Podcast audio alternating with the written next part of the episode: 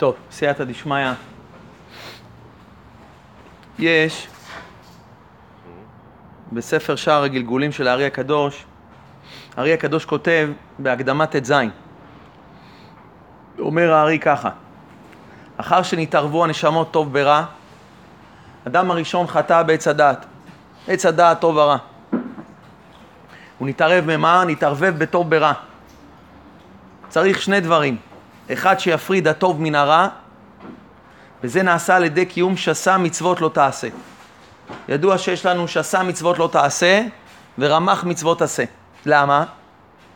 כי אחרי שהאדם הראשון חטא, אנחנו צריכים, התפקיד שלנו, של כל אחד מאיתנו, זה להפריד את הטוב מן הרע.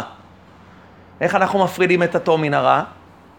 על ידי שאנחנו מקיימים שסה מצוות לא תעשה, קודם כל אנחנו מה עושים? אנחנו כביכול מבררים את הטוב מן הרע. אנחנו מפרידים את הטוב מן הרע, זה על ידי מצוות שסה מצוות לא תעשה. והשנית, שיתקן חלק הטוב על ידי רמ"ח מצוות עשה. קודם כל אני מה? מוציא, מפריד את הרע מן הטוב. ברגע שהפרדתי את הרע מן הטוב, יש לי רע ויש לי טוב. עכשיו אני צריך מה לעשות? להעלות את הטוב, לתקן את החלק הטוב. זה מצוות תעשה שאני עושה. אז המצוות הלא תעשה הן מפרידות בין הרע לטוב, והמצוות שאני עושה אותן, מצוות עשה, זה בעצם, מחלק, בעצם מתקן את החלק הטוב. כי אין לך איבר באדם הראשון שאינו כלול מרמ"ח איברים ושסה גידים שמספריים תרי"ג. הרי הקדוש כותב שכל נשמה חדשה שבאה לעולם, היא צריכה לקיים את כל התרי"ג מצוות. כולנו. אנחנו כבר לא נשמות חדשות, נכון? אבל כולנו צריכים לקיים את כל התרי"ג מצוות בכל הגלגולים שאנחנו באים. לכן אדם מתגלגל ומתגלגל ומתגלגל, בשביל מה? בשביל בעצם להשלים את כל התרי"ג מצוות. ונודע כי יש כמה שורשים מחולקים בהם כלולות כל הנשמות שבעולם. וכל שורש מהם הוא איבר אחד מאיברי נשמות אדם הראשון, כמו שנתבהר. כולנו באנו פה מהאדם הראשון. כל אחד בא ממקום אחר. יש אחד בא מהמוח של האדם הראשון. יש בא אחד ממה? מהיד של אדם הראשון. יש אחד בא מהכתף. יש אחד בא מהרגליים. יש בא אחד מהעקב, זה עקבתא דמשיחא. למה אנחנו נקראים עקבתא דמשיחא? כי אנחנו באנו מהעקביים של מה? של אדם הראשון. נמצא שהיית אומר, תשמע, אומר האריה הקדוש, יש נשמות שבאו ממה? נגיד מהיד הימנית של אדם הראשון. וזה כמו קבוצה, קבוצה של נשמות מסוימות. ובוא נגיד שזה עשה 20 מצוות, וזה עשה 30 מצוות, וזה עשה עוד 10 מצוות, וזה עשה 15, ביחד הם הגיעו ל-613 מצוות. היית אומר, תשמע, הנה, הם תיקנו את מה? הם תיקנו כביכול את מה? את היד של האדם הראשון. אומר הארי הקדוש לא. אלא צריך שכל ניצוץ וניצוץ יקיים את כל התרי"ג מצוות. זה לא שכולנו ביחד, אם אנחנו נשמות שהם באו ממה? מאותו מקום האדם הראשון, אז אנחנו, על ידי שאנחנו, כל אחד יעשה כמה מצוות, אנחנו נבוא ונתקן. לא אומר הארי הקדוש. אלא מה?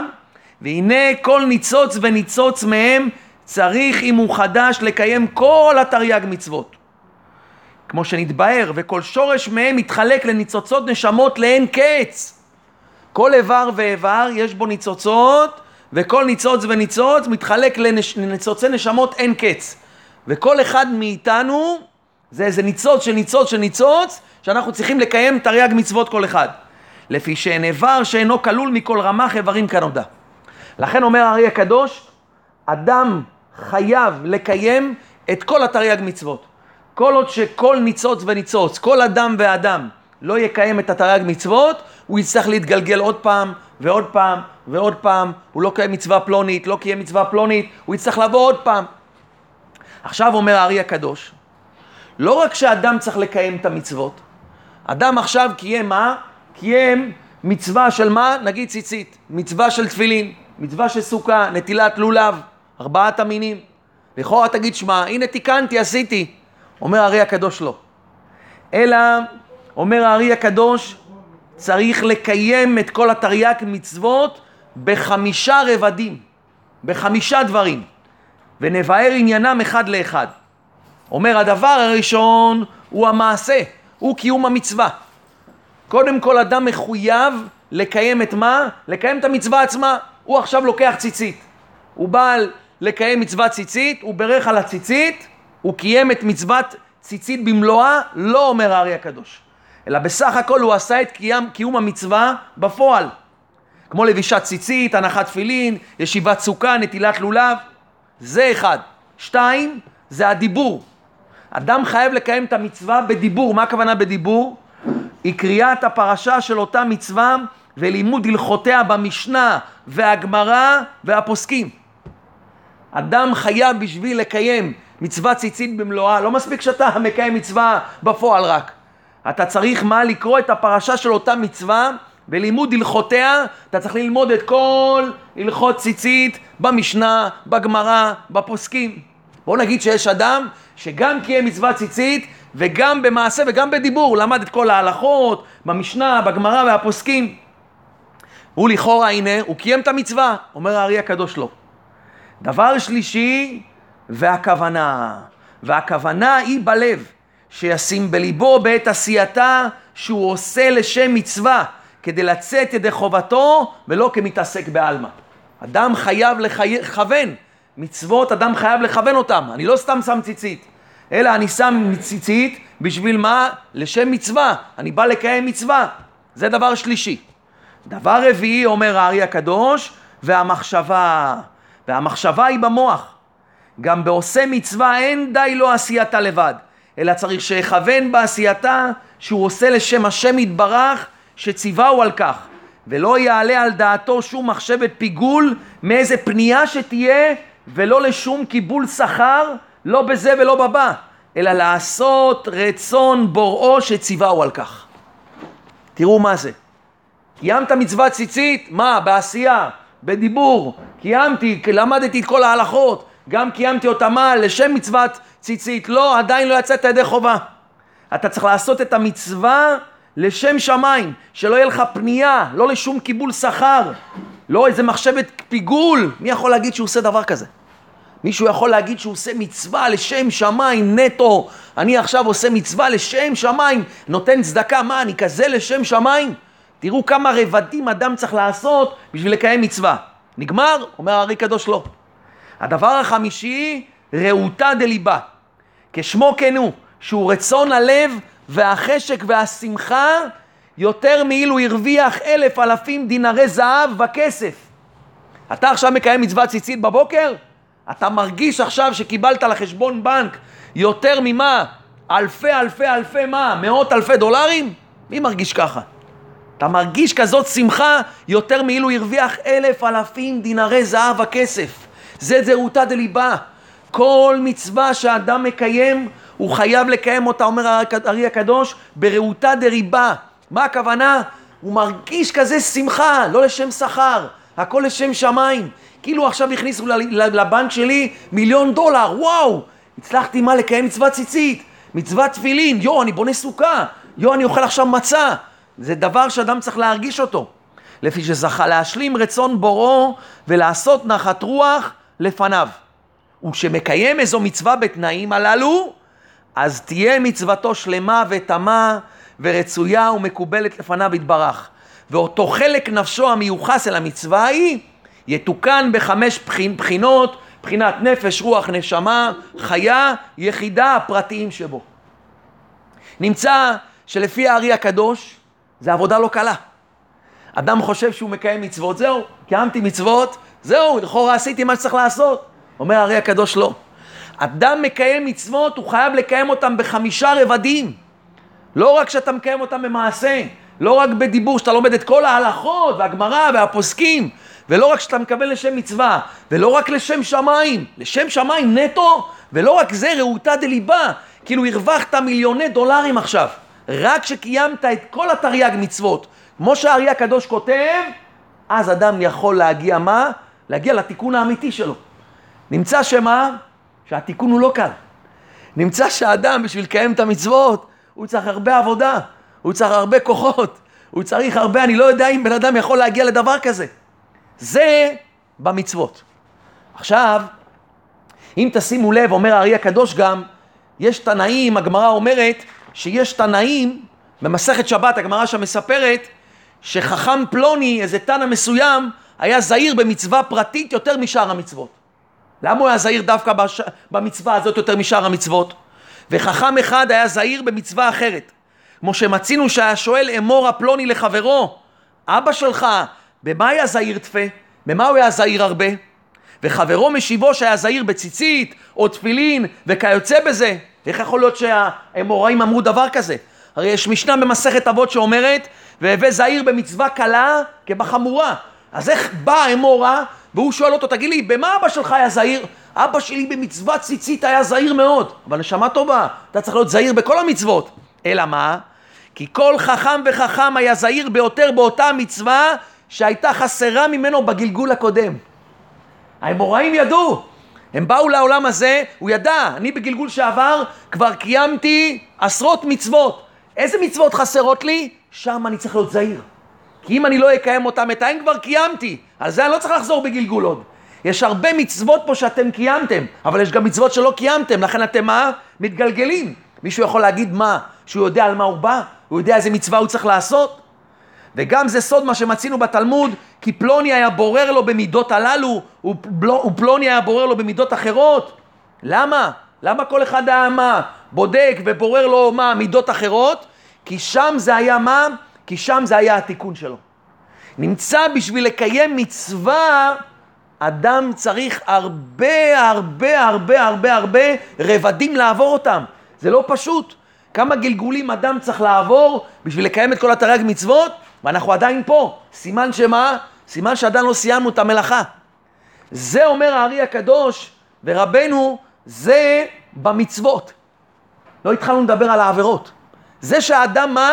הוא צדיק, הוא לא עשה עבירות, אבל הוא עדיין לא קיים את מה? הוא לא קיים את כל המצוות. הוא יחזור בגלגול או לא? בטח שהוא יחזור בגלגול. מה, הוא לא עשה עבירות. המוראים חזרו לכאורה בגלגול. איך הם חזרו בגלגול? מה, יש להם עבירות? איזה עבירות יש להם? סימן שהאדם, אפילו שלא השלים את המצוות, אפילו שהוא צדיק, הוא לא עשה עבירות, הוא חייב לחזור בגלגול וגלגול, והוא צריך עזרה. כי מי אמר שהוא מקיים את המצוות כמו שצריך? הוא צריך שמה? להשלים את המצוות בכל החמישה רבדים האלה. כל זה עוד לא התחלנו את העבירות, צדיקים. דיברנו רק על מצוות. אומר רבנו, ובעבירות, כי שסה לא תעשה תלויה בשסה גידים, אומר רבנו בתורה כ"ט. רבנו אומר, יש שסה מצוות לא תעשה. יש רמ"ח מצוות עשה, ו-365 מצוות לא תעשה. במה תלויים 365 מצוות לא תעשה? בשסה גידים. מה זה בשסה גידים? בזוהר הקדוש, הזוהר עורך הקבלה בין מבנה הגנוף האנושי למצוות התורה. ישנם 248 איברים בגוף האדם, והם מקבילים מה? לרמ"ח מצוות עשה. רמ"ח איברים של האדם כנגד רמ"ח מצוות עשה. יש באדם 365 גידים בגוף האדם, גידים זה הכוונה גם כלי אדם שיש לאדם, והם מקבילים למה? ל-365 מצוות לא תעשה.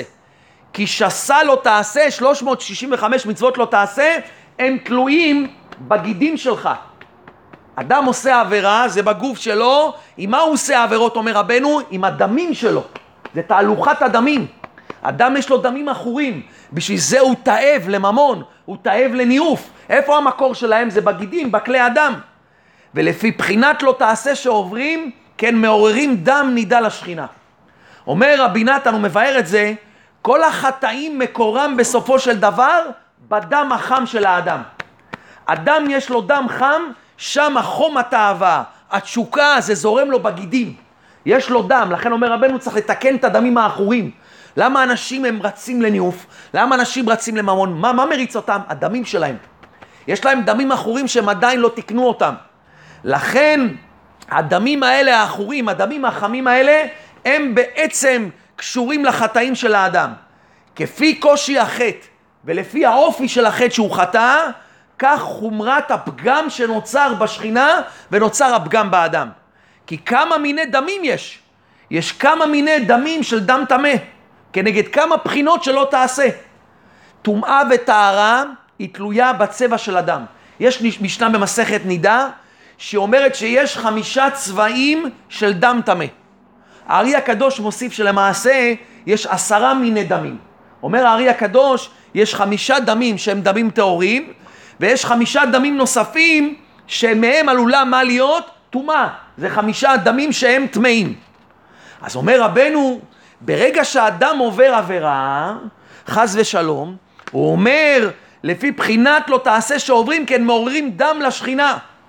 לכן צריך להמתיק את הדמים האלו. הדמים העכורים שבגוף שלך, על ידי הפגמים שהאדם עבר, הוא צריך לתקן את הדמים העכורים שלו. היינו לתקן הלווים שהם הגידים. מה זה הלווים? אמרנו, מצוות לא תעשה כנגד הגידים. שם זה כלי אדם שזורם. מה הוא צריך להמשיך להם? לבנונית. הוא צריך לתאר את הדמים שלו. זה מה שאמר דוד המלך, וליבי חלל בקרבי. מה זה ליבי חלל בקרבי? לא היה לו דמים עכורים. דוד המלך זכה, לכן דוד המלך לא היה לו מה? לא היה לו שום תאווה. כי ליבי חלל בקרבי. הוא זכה לתקן את כל הדמים העכורים שלו. אבל אנחנו כמותנו, אנשים כמותנו, שחטאו במה שחטאו, הם צריכים להמשיך לבלונית למה אומר רבנו? לכל הדמים העכורים. מבחינת דם נעקר ונעשה חלב. וזה מה שכתוב, בכל עת יהיו בגדיך לבנים. אל תקרא בגדיך אלא בגידיך. שהגידים שלך, מצוות לא תעשה שאדם עבר, הם יהיו נקיים. להמשיך להם לבנונית. ולתקן כל העבירות בפרטיות הם רבים מאוד. אומר רבנו, תשמע, אדם בא לעולם הזה, עזבו את המצוות, לקיים את המצוות ראינו מה זה, איזה קשה זה. אומר כך אדם שגם עשה עבירות, וכולנו השם ישמור ויציל מה עשינו בגלגולים שעברו ומה עשינו בגלגול הזה. ולתקן כל העבירות בפרטיות הם רבים מאוד, וכבד על האדם, ואי אפשר לתקן אותם, כי יש דקדוקים ופרטים רבים בכל לאו ולאו. כל לאו ולאו יש לו פרטים ודקדוקים אין סוף ואין סוף. מכאן נובע שאדם שמבקש לשוב על חטאיו, לעשות תשובה, מוצא את עצמו בפני משימה בלתי אפשרית. איך הוא יכול לתקן את כל החטאים שמימיו? זה רק מה שהוא עשה בגלגול הזה. ומה עם שאר הגלגולים? שלא לדבר על כל הפרטים הקטנים שבכל חטא.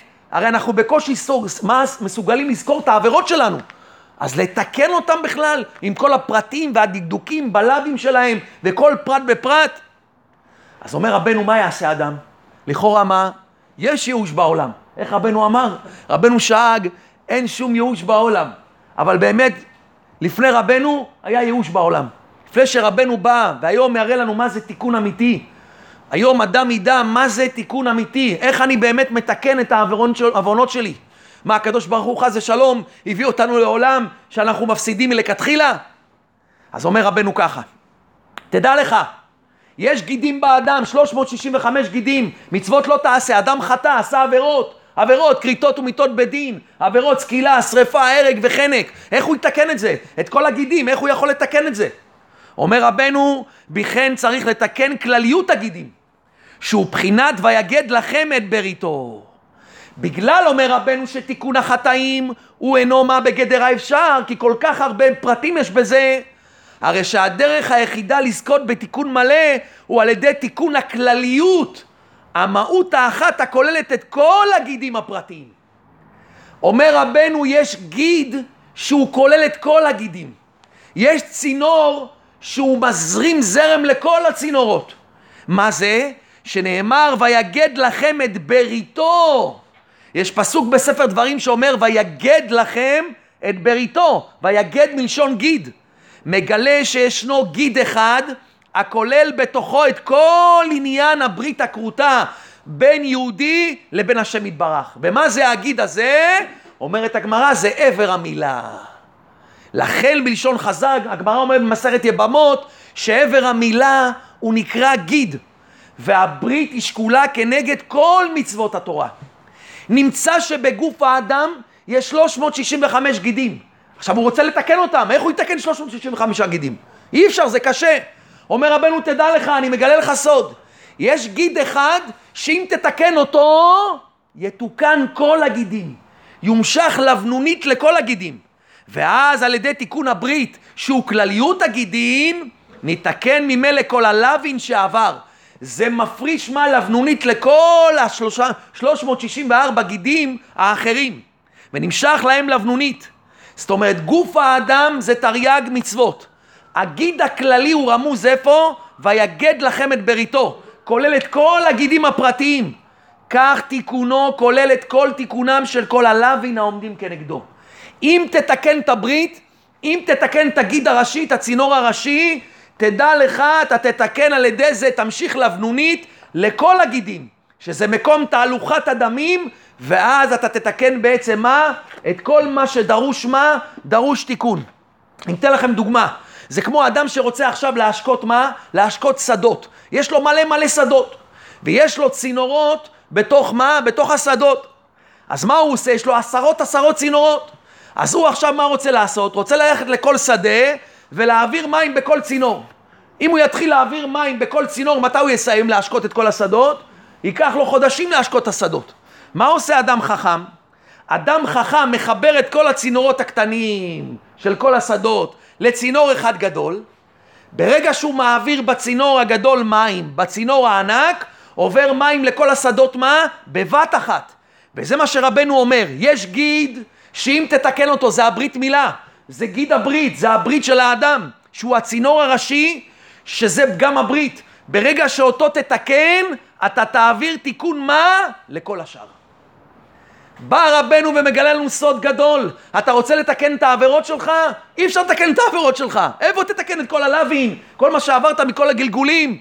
אומר רבנו, יש גיד אחד, שאם תפתח אותו, את הצינור הראשי, את השיבר הראשי, אתה תוכל לעבור, להעביר לבנונית לכל הגידים, תתקן את הכל. ובשביל זה מה? בשביל זה רבנו רבי נחמן מברסלב בא בדור האחרון לפתוח לנו מה?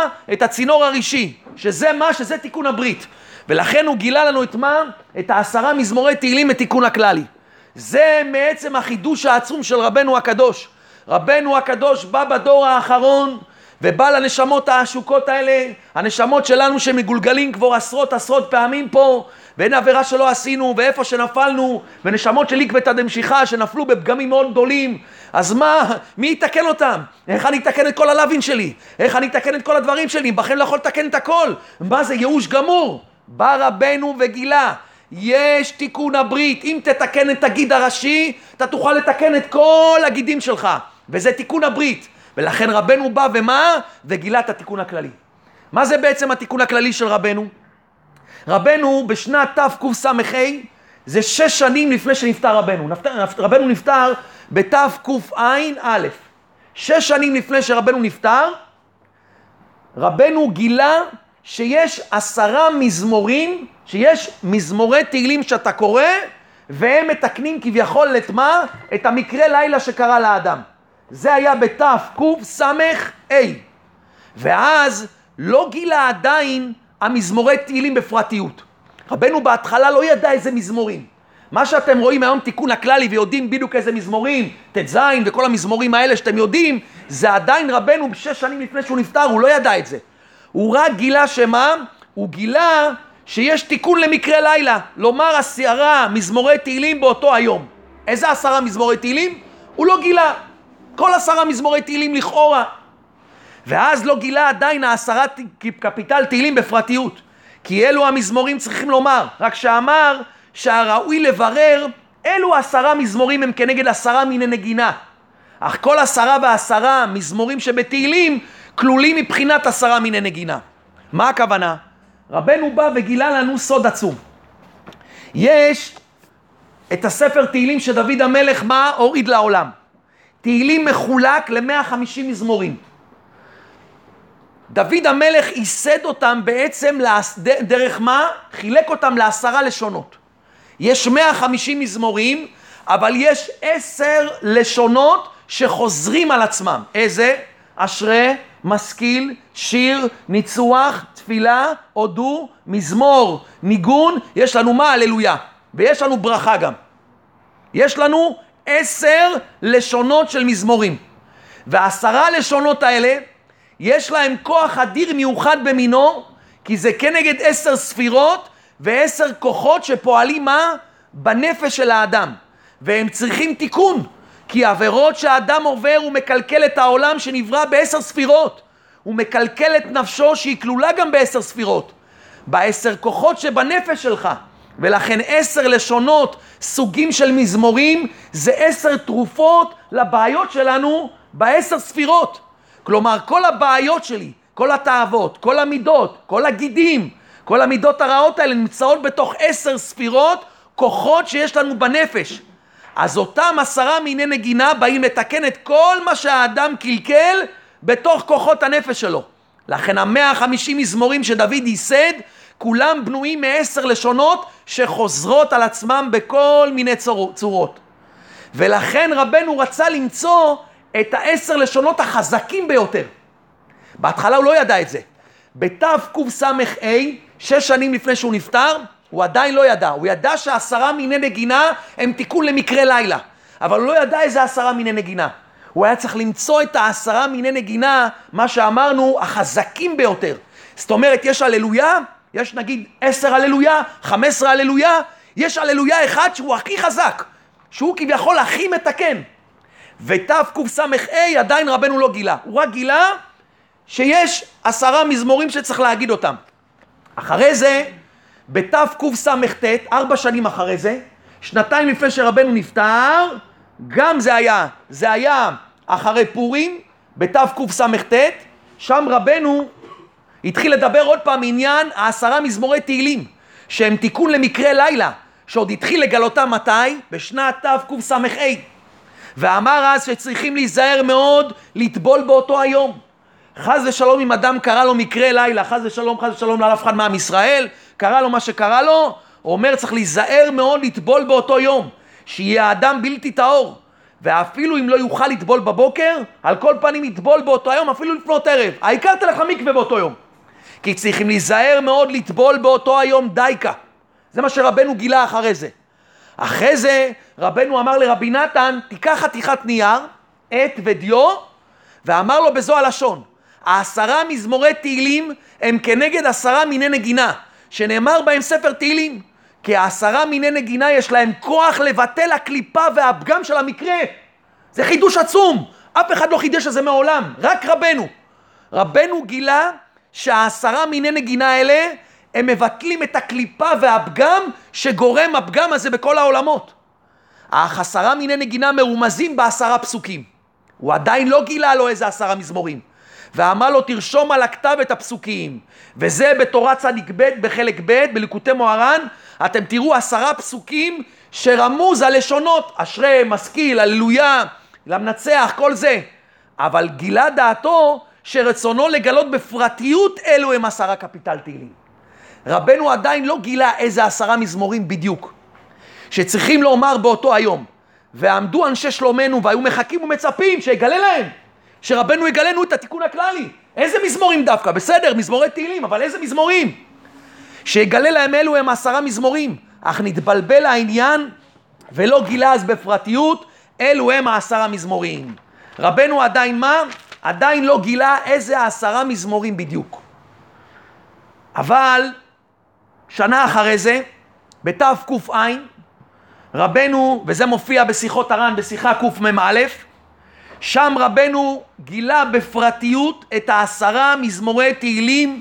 הוא לקח את רבי אהרון מברסלב ורבי נפתלי מנמירו, זה היה בשנת תק"ע, שנה לפני שהוא נפטר, וייחד אותם לעדים ואמר להם שגם כי ימלאו ימיו, אזי אחר הסתלקותו, מי שיבוא על קברו באומן ויאמר שם אלו עשרה קפיטל תהילים, את העשרה מזמורי תהילים, וייתן פרוטה לצדקה, אפילו אם גדלו ועצמו עוונותיו וחטאיו מאוד מאוד חס ושלום, אומר רבנו שם, אז אתאמץ וישתדל לאורך ולרוחב להושיעו ולתקנו. ואמר שבפאות יוציא אותו מגיהנום, אפילו אם יהיה אותו האדם איך שיהיה, אפילו אם עבר מה שעבר, רק מעתה יקבל על עצמו, וזה חשוב מאוד, רק מעתה יקבל על עצמו, זה אנשים לא קוראים את זה, רק מעתה יקבל על עצמו שלא ישוב להיוולתו חס ושלום. ורבנו אמר, ואני חזק מאוד בכל הדברים שלי, אך בזה אני חזק ביותר. תשימו לב שרבנו בהתחלה, בתקס"ה, בתקס"ט, הוא אמר מזמורים כנגד מה? מקרה לילה. כנגד פגם מה? שאדם חס ושלום פגם בברית במקרה לילה. אבל שהוא גילה בתק"ע את העשרה מזמורים, הוא אמר ככה, אפילו אם גדלו ועצמו עוונותיו וחטאיו, הוא לא דיבר רק על פגם הברית של מקרה לילה. משמע מזה שעל כל מיני פגמי הברית, רחמנא ליצלן, מועיל אלו העשרה מזמורים לתקן חטאיו ועוונותיו. תיקון הכללי שרבנו הוציא זה לא רק על מקרה לילה. בהתחלה רבנו אמר שזה רק על מקרה לילה, אבל אחרי זה רבנו אמר גם אם גדלו עצמה, גדלו חטאיו ועוונותיו ופשעיו ואיך שיהיה האדם הזה לא משנה מה, רבנו אמר זה מועיל מאוד מאוד ואני חזק מאוד בכל הדברים שלי, אך בזה אני מה? חזק ביותר. וזה מרומז איפה? בסיפורי מעשיות. יש סיפורי מעשיות של רבנו. בסיפורי מעשיות של רבנו יש סיפור מספר 13. שם זה מהשבעה בטלרס. מה זה שבעה בטלרס? זה השבעה קבצנים. זה סיפור מאוד מאוד עמוק, מאוד מאוד עמוק, שרבנו אמר שהמשיח הוא יגמור אותו. מדובר שם, אני אספר לכם אותו בקצרה, מדובר שם על איזה זכר ונקבה שנאבדו. הם היו בני חמש בערך, בני ארבע, חמש, והם נאבדו, נאבדו ביער. ולא היה מה לאכול, לא היה להם מה לאכול. ואז הם צעקו ובכו, ואז פתאום בא להם מה? בטלר, שהוא היה עיוור. מה זה בטלר? קבצן, תזכרו. בטלר זה קבצן. קבצן שהוא עיוור. ורצה מה? אמרו לו, תשמע, אנחנו רעבים, לא אכלנו לחם, נתנו לו מה? נתן להם לחם. ואז הם הסתכלו עליו, ברך אותם, והשאיר להם לחם, והלך מהם. אחרי זה עוד פעם, מה? נגמר להם הלחם, עוד פעם צעקו. מי בא להם? בטלר שהוא חירש. וככה קרה אותו דבר, אחרי זה בא להם בטלר שהוא כבד פה, מגמגם, אחרי זה הבטלר הרביעי שהיה לו צוואר עקום, חטטורת, אחרי זה בא להם בטלר שהוא בעל גיבנת, אחרי זה הבטלר השישי זה היה בלי ידיים, ואחרי זה הבטלר הקבצן השביעי זה בלי רגליים. כל הזמן קרה ככה, הם היו רעבים ללחם, הוא מה? נתן להם לאכול. היה להם רעב לחם, היה נתן להם לאכול. וכתוב שבסופו של דבר הם התחתנו. כולם אמרו, תשמע, האלה, הילדים האלה הם מתאימים והכול, וחיתנו אותם. עכשיו, אחרי שהם נכנסו לחופה, הם התחילו לזכור את החסדים שעשה איתם השם יתברך ביער. והיו בוכים ומתגעגעים, מה? איך לוקחים את הבטלר הראשון עוד פעם שיבוא? הקבצן העיוור, איך הוא יבוא עוד פעם? ואז אחרי שמה? אחרי שהם התגעגעו והתגעגעו, בא באמת מה? בא הבטלר העיוור. וככה קרה עם כל המה? כל הבטלרים, כל הקבצנים. יש שבע ימי משתה. ביום הראשון של המשתה בא הבטלר העיוור. ביום השני של המשתה בא החרש. ביום השלישי הכבד פה. ביום הרביעי זה שהיה לו צוואר עקום. ביום החמישי הבעל גיבנת. ביום השישי של השבע ברכות בא הבטלר הבלי ידיים. ובואו תראו מה, בואו תראו מה מספר הבטלר, מה? הבטלר השישי. הבטלר השביעי לא סיים, כי זה רק משיח יסיים את זה. רבנו אמר שמשיח יבוא, הוא יספר לנו על הבטלר השביעי, הקבצן השביעי.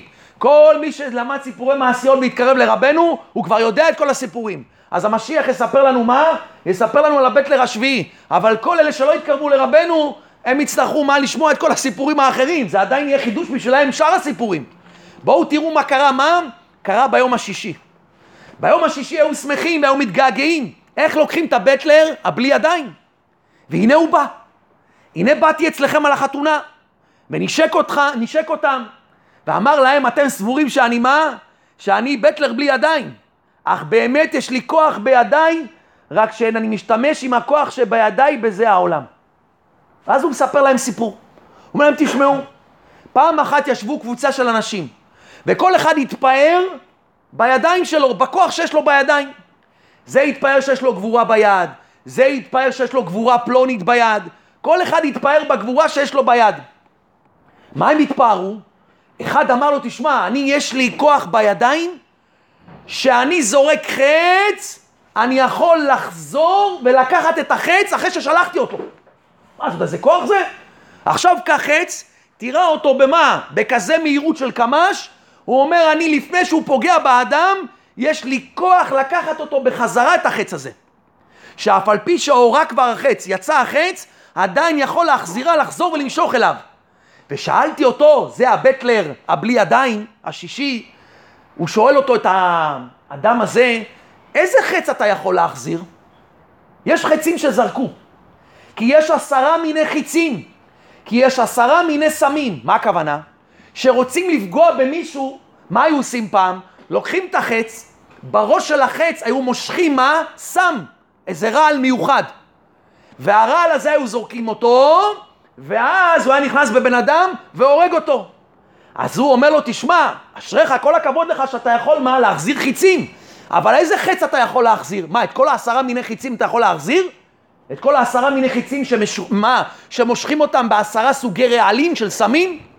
הוא אומר לו, לא. אני יכול מה? אני יכול רק חץ אחד. איזה מין חץ אתה יכול להחזיר? אמר לו, אני יכול מה? חץ אחד, אני יכול להחזיר. אמר לו, רק חץ אחד? אם כן, אין אתה יכול לרפות את הבת מלכה. אומר לו, אתה לא יכול לרפות בני אדם. יש רופא שהוא מיוחד מה? מיוחד ללב. ויש לו מה? כל מיני סוגים, הוא מומחה לסתימות מיוחדות. בוא נגיד שיש עשרה מיני סתימות בלב. בא הרופא המומחה, אומר, תשמע, אני מומחה כזה, שסתימה שאף אחד לא יכול מה? לפתוח אותה, אני יכול לפתוח. שואלים אותו, תגיד לי, אתה יודע לפתוח את כל העשרה מיני סתימות? אמר להם, לא, אל תגזימו. אני יכול לפתוח מה? סתימה אחת. הוא אומר, אם כן, אתה לא רופא מומחה. הוא צודק או לא צודק? בטח שאנחנו צודקים שאנחנו אומרים לו את זה. הוא רופא מצוין, אנחנו לא מזלזלים בו, הוא רופא גדול, אבל עדיין הוא לא יכול לרפות את הבת מלכה. הוא לא יכול לרפות את האדם לגמרי, כי יכול להיות שיש לאדם סתימה במקום אחר, והוא לא יכול לפתוח אותה. וככה הוא מספר להם את הסיפור הזה, על ידי מה? היה אחד שהיה נותן צדקה, הוא אמר לו, איזה סוג צדקה אתה נותן? אמר לו, אני נותן צדקה מעשר, כי יש עשרה מיני צדקה. כמו שיש עשרה מיני חיצים, יש עשרה מיני צדקה. הוא אומר לו, אני נותן צדקה מסוג אחד. הוא אומר לו, אם כן, אתה לא יכול לרפות את הבת מלכה, כי אתה רק יכול להתפאר בסוג צדקה אחד. ואחרי זה הוא מספר להם על חוכמה פלונית, כי יש עשרה קבין של חוכמה. הוא אומר לו, תגיד לי, מה אתה מתפאר? הוא אומר לו, תשמע, אני יכול לרפות את הבת מלכה, כי יש לי חוכמה מיוחדת. הוא שואל אותו, תגיד לי, אתה מכיר את כל העשרה מיני חוכמות? הוא אומר לו, לא אחד. הוא אומר לו, אם כן, אתה לא יכול לרפות את הבת מלכה. אחרי זה סיפר לו עוד אחד, שיש רוח שערה. הוא אומר לו, אני יכול לעכב את הרוח שערה. אמר לו, תגיד לי, איזה רוח אתה יכול לעכב? כי יש עשרה מיני רוחות. אמר לו, לא, אני לא יכול את העשרה מיני רוחות. אני יכול רק מה? רק רוח אחת. הוא אומר לו, אם כן, אתה לא יכול מה? לרפות מה? לרפות את המלכה. כולם הסתכלו על אותו מה? הבטלר הזה בלי ידיים. אמרו, שמע, אתה, איך אומרים, כל כך מדבר גדולות גדולות. הוא אומר לו, ואתה מה היכולת שלך? בוא נראה אותך, הבטלר בלי הידיים. אמר להם, אני יכול מה שאין אתם יכולים. זאת אומרת, כל התשעה חלקים מכל מה שאמרנו, מהצדקה, מהחיצים, מהחוכמה, מהרוח, כל התשעה החלקים שאתם לא יכולים, מה, לבוא ולרפות, אני יכול את זה. ואז הוא מספר להם סיפור. כי יש מעשה, כי פעם אחת היה מלך שרצה איזה בת מלכה, והשתדל בתחבולות לתפוס אותה, עד שעלתה בידו ותפס אותה. פעם אחת הוא חולם שמה? שהיא עומדת עליו והורגת אותו. המלך קם בבוקר, כולו בעלה מזיע, הולך לאיפה? לכל אלה הפותרי חלומות. אומר להם, מה יהיה? חלמתי ככה וככה. אמרו לו, תשמע, החלום זה אמיתי. אומר המלך, מה אני אעשה? מצד אחד, הוא רוצה אותה. מצד שני, איך הוא יגרש אותה? הרי הוא אוהב אותה. מצד שני, הוא אומר, תשמע, אני חייב מה, לגרש אותה, כי היא יכולה להרוג אותי. בינתיים, מה קרה? נתקלקל האהבה ביניהם, בגלל החלום הזה. ואז נעשה אצלם חס ושלום קצת שנאה. ואז היא ברחה, מה? ברחה מפניו. ושלח המלך אחריה לבקשה. ובאו והגידו לו שהיא נמצאת אצל מבצר של מים. כי יש מבצר של מים ושם יש עשר חומות, וכולם של מים. וגם הקרקע שהולכים עליה בתוך המבצר היא גם כן של מים. כל זה מספר להם מה? הבטלר הבלי ידיים. ויש שם אילנות ופירות, ולקנוס בתוך זה המבצר אי אפשר. כי מי שייכנס לשם, הכל מים, הוא יטבע. והבת מלכה שברחה, היא באה לאותו מבצר, והייתה הולכת שם סביב אותו מבצר, והגידו למלך שהיא הולכת שם. והלך המלך והחלו מה? לתפוס אותה. שראתה אותו הבת מלכה, אמרה, מה, מה אני אעשה עכשיו? המלך פה מאחוריי. אמרה, אבל איך אני אכנס, אכנס מעל המבצר מים? אם אני אכנס למבצר של המים אני אטבע. היא אמרה, מה עדיף? אמרה, עדיף אני אכנס למבצר של המים ולא ייפול ביד המלך. ושראה זה המלך שהיא בורחת לתוך המים, אמר, מה נעשה? לכן ציווה מה? לירות עליה, לירות עליה חיצים. ואם תמות, תמות. והגיעו אליה כל העשרה מיני חיצים, נכנסו במה? בבת מלכה, בתוך מיני חיצים, בתוך הגוף שלה, שמשוח בעשרה מיני סמים. והיא ברחה לתוך המבצר ונכנסה לתוכו ועברה דרך השערים של החומות של מים כי יש שערים בתוך החומות מים והיא עברה ונכנסה לתוך כל העשרה חומות של המבצר של מים עד שבאה לפניי ונפלה גוססת ואני רופא אותה. כל זה הוא מספר לו. מה זה הסיפור הזה? זה סיפור מדהים של רבנו. בואו תראה מה אומר רבי נתן, למה אני מספר לכם את הסיפור הזה. אומר רבי נתן, נמצא, אומר רבי נתן ככה, נמצא, ובסוף מבואר שהוא התפאר כנגד כולם, נכון? מה אמר הבטלר השישי, הבלי ידיים? הוא אמר מה? הוא התפאר כנגד כולם, נכון? אתם יודעים מה? להוציא כל מיני דברים, אבל רק אחד. מה עם כל התשע חלקים הבאים? מה עם התשע חיצים? מה עם התשע חוכמות? מה עם התשע רוחות? כי כולם, אף על פי שהיו גדולים במעלה מופלגת מאוד מאוד, והיה לכל אחד ואחד כוח נפלא ונורא בידיו, מה שלא נמצא כזאת אפילו לחד בדרה, כי אם ליחידי גדולי צדיקים נפלאים שהיו חידושים מיוחדים בכמה וכמה דורות. הרי מה הם התפארו? שהוא יכול להוציא חיצים בידיו. אומר רבי נתן, תשמעו טוב טוב מה שאני אומר לכם עכשיו. כל דור ודור יש צדיקים, צדיקים עצומים. זה שבא ואמר לבטלר העיוור, הוא אמר בלי ידיים, הוא אמר לו, תשמע, אני יכול להוציא חץ שאני שולח אותו להחזיר אותו, זה אדם גדול או לא גדול? בטח שהוא גדול. יש צדיקים גדולים בכל דור ודור, אבל הצדיקים האלה, כמה שהם גדולים, הם יכולים לעזור לך בחץ אחד של מה? של סם שמשוח עליך. אם ייכנס לך עוד סם אחר, הצדיק הזה כמה שהוא יהיה גדול, והוא גדול באמת, ואנחנו לא מזלזלים בו, והוא גדול וענק, אנחנו עפר לרגליו, אבל בשביל לרפות את הבת מלכה, בשביל לרפות את הנפש הישראלי שנכנס בו עשרה מיני סמים, הוא לא יכול לרפות אותו. כגון אחד שהתפאר שיכול להוציא החיצים לאחר שזרקו ולאחר שהגיע החץ לתוך מי שנזרק לו, מי שמע כזאת? זה צדיקים עצומים. ובפרט מה שבאמת מרמז עניין החיצים על כל הפגמים של העוונות המגיעים לשכינה וכל אדם ואדם על כל עוון ופגם שהוא עושה ובפרט פגם הברית הוא זורק חץ ממש לנפשו כי ברית נקרא קשת וחיצים כידוע, מבחינת מה שאמרו אבותינו ז"ל. ובוודאי זה שהתפאר שיכול לחזור ולהמשיך החיצים לאחר שהשיגו והגיעו לתוך הנזרק, בוודאי הוא צדיק נפלא וחידוש נפלא שהתפאר שיכול מה לתקן תיקון הברית למי שפגם בו. יש צדיקים שאתה מתקרב אליהם הם צדיקים גדולים אבל הם צדיקים עצומים אבל הם יכולים מה? מה זה החיצים האלה? זה חיצים מהעוונות שלנו, פגמי הברית שאנחנו מה? זרקנו לשכינה. כל דור ודור היו נשמות בעם ישראל שזרקו מה? חיצים לשכינה. כל אחד מכם פגם המון המון המון בכל הגלגולים שלו. וזרקנו מה? זרקנו חיצים לשכינה. וירדנו מטה מטה מטה עד שער החמישים. נמצא שכל הצדיקים בדורות ניסו לעזור לנו. כי כל אחד בא עם החיצים שלו, עם הדברים שלו, בא לאותו צדיק, והצדיק הזה ניסה לעזור לו, וממה שהוא יכול הוא עזר לו. אבל בדור האחרון, אומר רבי נתן, בעקבתא דמשיחא, כולנו פה נהיה מה? פגועים מעשרה מיני חיצים, ואנחנו נלך לכל הצדיקים, והצדיקים לא יוכלו לעזור לנו. לא יהיה להם תרופות לעם ישראל. כי הצדיקים הם צדיקים גדולים, אנחנו לא מזלזלים בהם, אבל הם יכולים רק להוציא מה? רק חץ אחד, רק חוכמה אחת, רק שערה אחת. ואף על פי שזה שהתפאר בזה היה חידוש נפלא, אף על פי כן היה נחשב כלא נגד זה הבטלר שהיה בלי ידיים. יש בטר שהוא בלי ידיים, שיכול להוציא מנשמות ישראל את כל העשרה מיני חיצים. זה רבנו הקדוש. בשביל זה רבי נחמן ברסלב בא בעקבתא דמשיחא. בשביל זה כל העולם לעתיד לבוא יהיה ברסלב. למה? כי רבנו רק הוא יכול הבטלר מה? בלי המה, בלי הידיים, הוא יכול להוציא ממך את כל העשרה מיני סמים שנכנסו בך. ירדנו לעמקי הקליפות, פגמי ברית כאלה קשים. אתה בא לאן, למה? אפילו למה? לחכמים. תן לי עצה, איך אני אצא מהפגמי ברית? אין עצה, הכל בלבול, רואים בדור האחרון. אין עצות, הכל בלבול. בואו, רוצים לחזור בתשובה, אף אחד לא יודע מה להגיד, מה לעשות. אבל יש את הבטלר הזה בלי ידיים. כי זה בלא ידיים שאלו תכף. הוא שאל אותם, איזה מין חיצים אתה יכול לחזור ולהמשיך? והשיב לו מין פלוני. אמר לו, אתה לא יכול לרפות את הבת מלכה. אין מה לעשות. הם לא יכולים לרפות אותך, הצדיקים האלה, הם צדיקים גדולים, הם צדיקים עצומים. לעומתך הם צדיקים אינסופיים. אבל לאיפה שאני חולה, יש לי עשר סתימות בלב. הוא רופא מומחה, אבל הוא יכול לתקן לי רק סתימה אחת, שתיים. יש לי עשר סתימות, אני צריך לבוא לרופא המומחה הגדול. ואף על פי שבוודאי איני זוכה לידע כטיפה מן הים מסוד המעשיות האלה. כי יש כמה, הוא שאל אותם, איזה מין חיצים אתה יכול להוציא, מה הכוונה?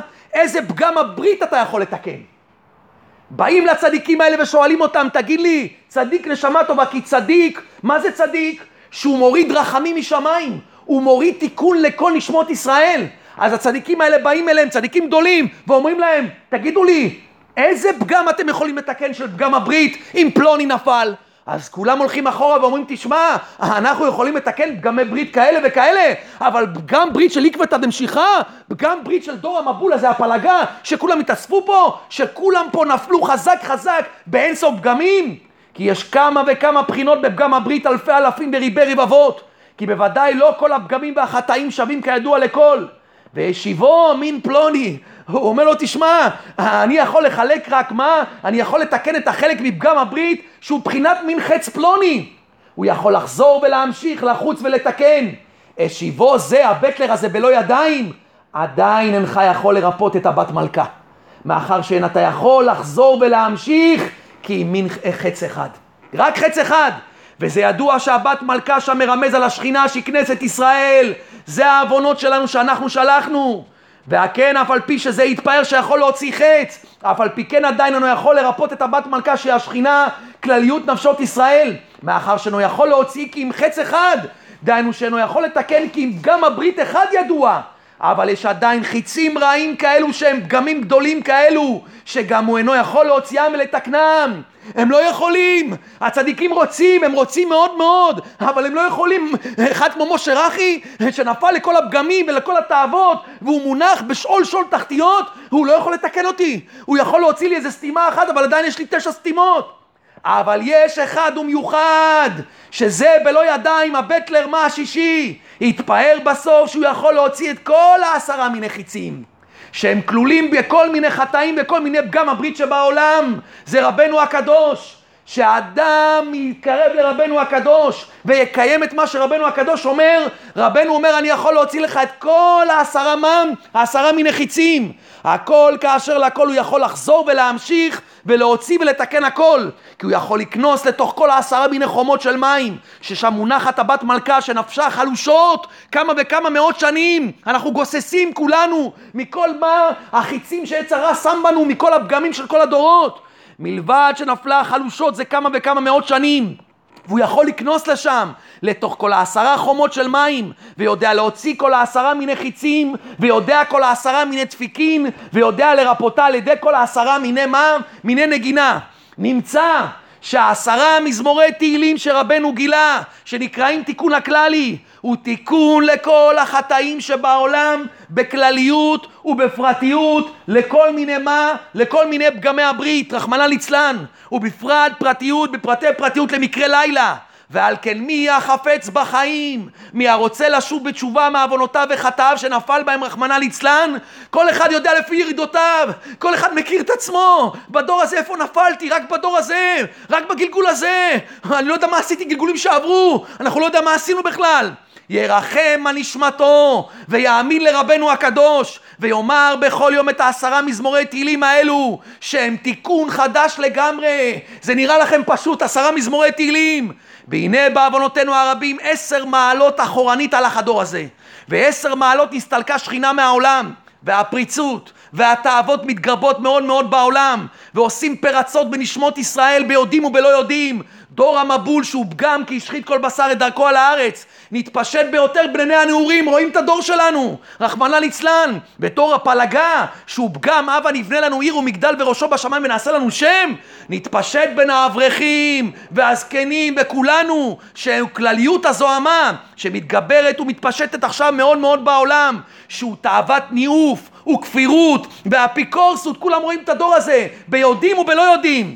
ונשמת רבנו ז"ל ירדה לעולם כדי לעלות ולהגביה, לקרב ולייחד כל נשמות ישראל לאב יתברך, לטהרן, לזככן, לנקותן, מכל מיני חטאים ופשעים. זה רבנו צעק, אין שום ייאוש בעולם, כי זה הבית לרב בלי ידיים, שיכול להוציא ממך את כל העשרה מיני מה? את כל העשרה מיני חיצים שנכנסו בך.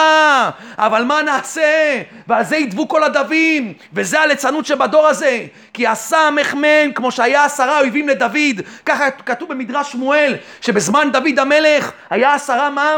עשרה אויבים לדוד, כמו כן כתוב במדרש, עשרה אויבים יהיה לבן דוד קודם שיתגלה, שנתגברה קליפת הליצנות.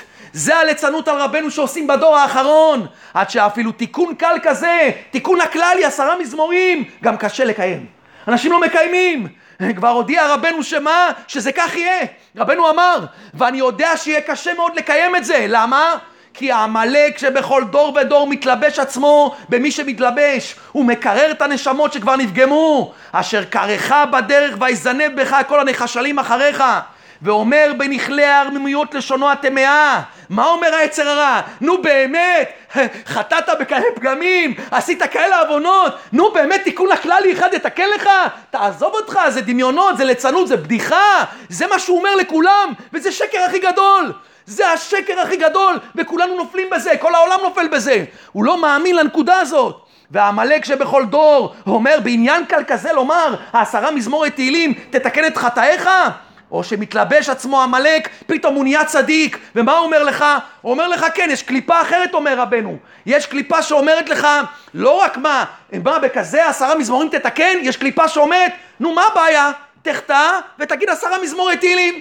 מה, אני אכתב ואגיד עשרה מזמורי תהילים, אני אעשה מה שאני רוצה? זה גם קליפה, זה גם שקר. יש קליפה לשתי הצדדים. ובאמת שתיהן קליפות טמאות, שהוא אותו הנחש הקדמוני שהסית את אדם הראשון עד שהביאו למה שהביאו, ולא עוד אלא שרוצה עוד לנקום בו, כי הוא היצר הרע והוא המלאך המוות והוא המקטרג. זה שבא לכם במוח ואומר לכם, עזוב אותך תיקון הכללי, נו תקרא עוד שעה, תקרא עוד מעט, בסוף עובר כל היום, איפה תיקון הכללי? אברך בכולל. הוא אומר, מה עכשיו במקום גמרא אני אקרא תיקון הכללי? עזוב, אני אשאיר את זה לעוד שעתיים, לעוד שלוש, לעוד ארבע, בסוף הוא לא קורא. אומר יצר רעו, זה עמלק שהוא קרחה בדרך. הוא עובד על כל העולם. רבנו הקדוש הביא לעולם תיקון עצום בכזה קלות. תגיד, איך יכול להיות דבר כזה? זה לומדים מהנביא. יש סיפור בנביא על נעמן. נעמן היה שר צבא של ארם. הוא היה אדם מאוד מאוד חשוב ומכובד, והוא הביא תשואה מאוד גדולה, ניצחון מאוד מאוד גדול לארם. נעמן היה גיבור חי, והוא היה הרבה אוהב לצאת ולהילחם. אבל בפועל הוא, הוא לא יכל לצאת, למה? שיום אחד הוא היה חולה בצרת. פעם אחת שיצאו גדודי חיילים מארם לארץ ישראל, לקחו בשבי נערה קטנה מעיר נעורן, והביאו אותה להיות משרתת לאשתו של נעמן. הביאו אותה משרתת. שראתה הנערה את נעמן שהוא מצורע, אמרה לאשתו, אם נעמן יבקש מאלישע הנביא שנמצא בשומרון שירפא אותו, שילך לאלישע, אלישע הנביא. הנביא בוודאי ירפא אותו מצערתו. ששמע נעמן מאשתו את דברי המשרתת, סיפר זאת למלך ארם. אמר המלך לנעמן, לך אליו, אני אשלח איתך איגרת למלך ישראל, ואני אבקש ממנו בשבילך שהוא ירפא אותך. נעמן, שר צבא של ארם, לקח מה? את האיגרת הזאת, לקח עשרה כיכרי כסף, ששת אלפים מטבעות זהב, עשר חליפות בגדים, למה? מתנה לאלישע, בשביל שירפא אותו. נעמן, נעמן הביא את האיגרת למלך ישראל, וככה נאמר בה, אני קורא לכם, שתגיע האיגרת הזו אליך, דע, ששלחתי אליך את נעמן עבדי, כדי שתרפא אותו מהצהרת. מלך ישראל הוא היה רשע, הוא לא האמין באלישע הנביא, ולכן מה הוא הבין מהאיגרת? שהוא בעצמו צריך לרפא את נעמן. מיד הוא קרא את הבגדים שלו, ואמר לסובבים אותו, אני אלוקים, שאני יכול להמית או להחיות? איך מלך ארם חושב שאני ארפא את נעמן? אין ספק שמלך ארם מה עושה? מחפש סיבה מה? לפתור במלחמה נגדי. שנודע לאלישע שהמלך קרא את בגדיו, שלח שליח שישאל אותו, למה קראת את בגדיך? שלח את נעמן אליי, תשלח אותו אליי, ואני אוכיח לו שיש נביא לשם בישראל, וכדי שיתקדש שמו של הקדוש ברוך הוא, מה אני אעשה? אני ארפא אותו. ואז מלך ישראל שולח את נעמן למי? לאלישע. הוא מגיע עם כל האנשים, הסוסים, המרכבות, כל הכסף שהוא הביא בשבילו. אלישע אפילו לא יוצא מהבית בשבילו, הוא שולח שליחים. הוא שולח לו איזה שליח בלי לראות אותו.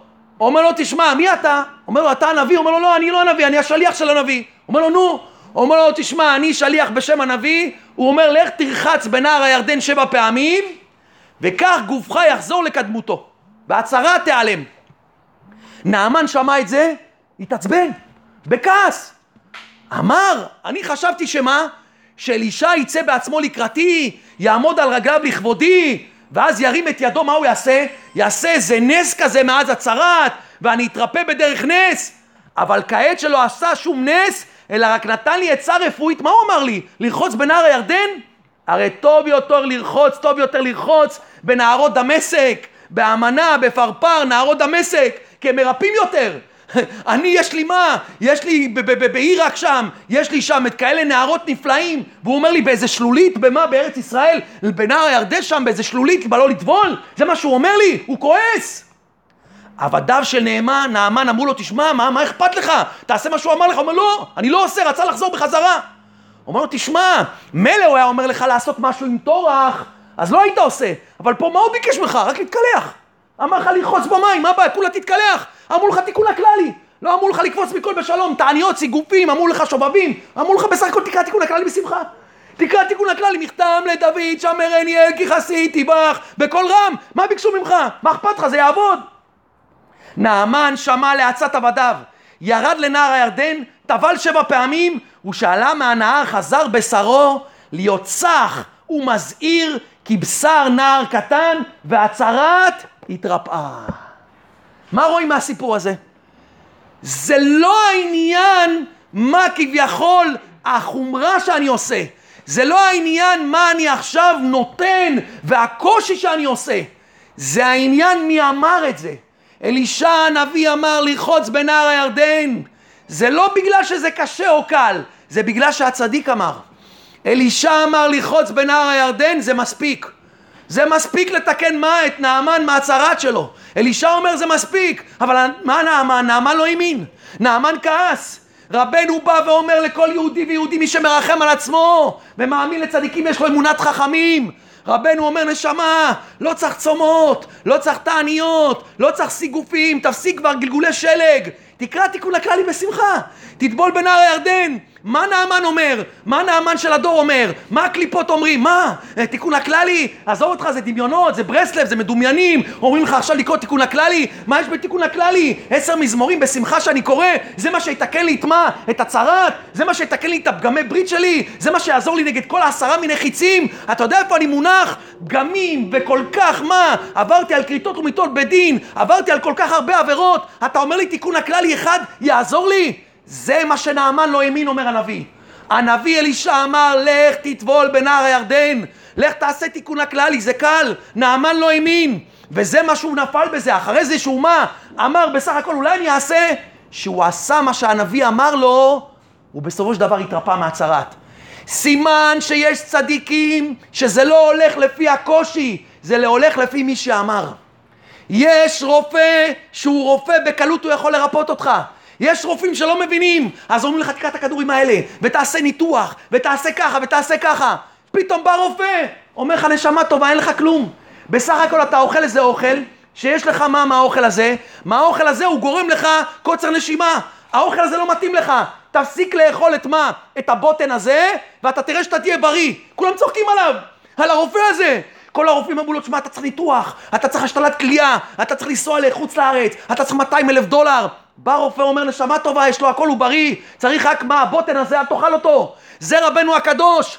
כל הצדיקים שמה אומרים תעשה ככה, תעניות, סיגופים, הכל, זה הכל מה, יכול להיות שמה, דברים כאלה, אבל רבנו הקדוש בא ואומר תאמין לי, תקרא תיקון הכללי אחד, זה אתה תתרפא מהצהרת שלך, זה הבת מלכה, זה המה, בטלר שהוא היה מה בלי ידיים, הוא אמר להם תשמעו, אתם יכולים להוציא חץ אחד, אבל אני יכול לרפות את הבת מלכה, להוציא ממנה כל העשרה מיני חיצים. על כל פנים איכשהו, מי שלא מטעה את עצמו ורוצה לציית את רבנו הקדוש, ואפילו שעבר כבר עד עכשיו כל מה שעבר, ונכשל מה שנכשל נשמה טובה, נכון חטאת, נכון נכשלת, נכון יש לך אינסוף פגמים, נכון על גלגולים באת, בכל החטאים והעוונות והפשעים שבעולם. צריך שידע שעדיין יכול לשוב אליו יתברך, ועדיין רחמיו יתברך גדולים עליו, הוא מחכה ומצפה לתשובתו. השם מחכה לתשובה שלך. בא הצדיק יסוד עולם, הוריד רחמים לעולם. הוא בא לדור שלנו. אנחנו לא יכולים צומות, אנחנו לא יכולים תעניות, אנחנו לא יכולים סיגופים, בלי הנס קפה והעוגה, אני לא יכול. איך אתה רוצה עכשיו שאני אעשה תעניות, סיגופים, גלגולי שלג, אני לא יכול. בא רבנו הקדוש, ירד בדור האחרון ומה? הוא אומר אני נותן לכם תיקון קל, תיקון אלישע הנביא, תרחץ בנהר הירדן, העיקר שבל יהיה חכם אל תהיה חכמולוג, יהיה לך פשיטות ותמימות, תאמין בצדיקים. ויאמר בכל יום את העשרה מזמורי תהילים, שהם העשרה מיני נגינה, וזה כבר יעוררו ויחזירו אליו יתברך בתשובה אמיתית ונצחית. אשרי מי שאינו מבלבל את עצמו, אשרי האדם שיאמין לרבנו הקדוש, ויאמר כל יום עשרה מזמורים מה? בתמימות ופשיטות. רבנו יוריד ממנו לאט לאט את החיצים, תאמין בזה. מה יש לך להפסיד? תאמין, יש צדיק יסוד עולם שאומר לך את זה, אבל יצר הרע אומר לך, תשמע, איך הוא יכול דבר כזה קל? כי זה הצדיק, הוא קרוב לשם.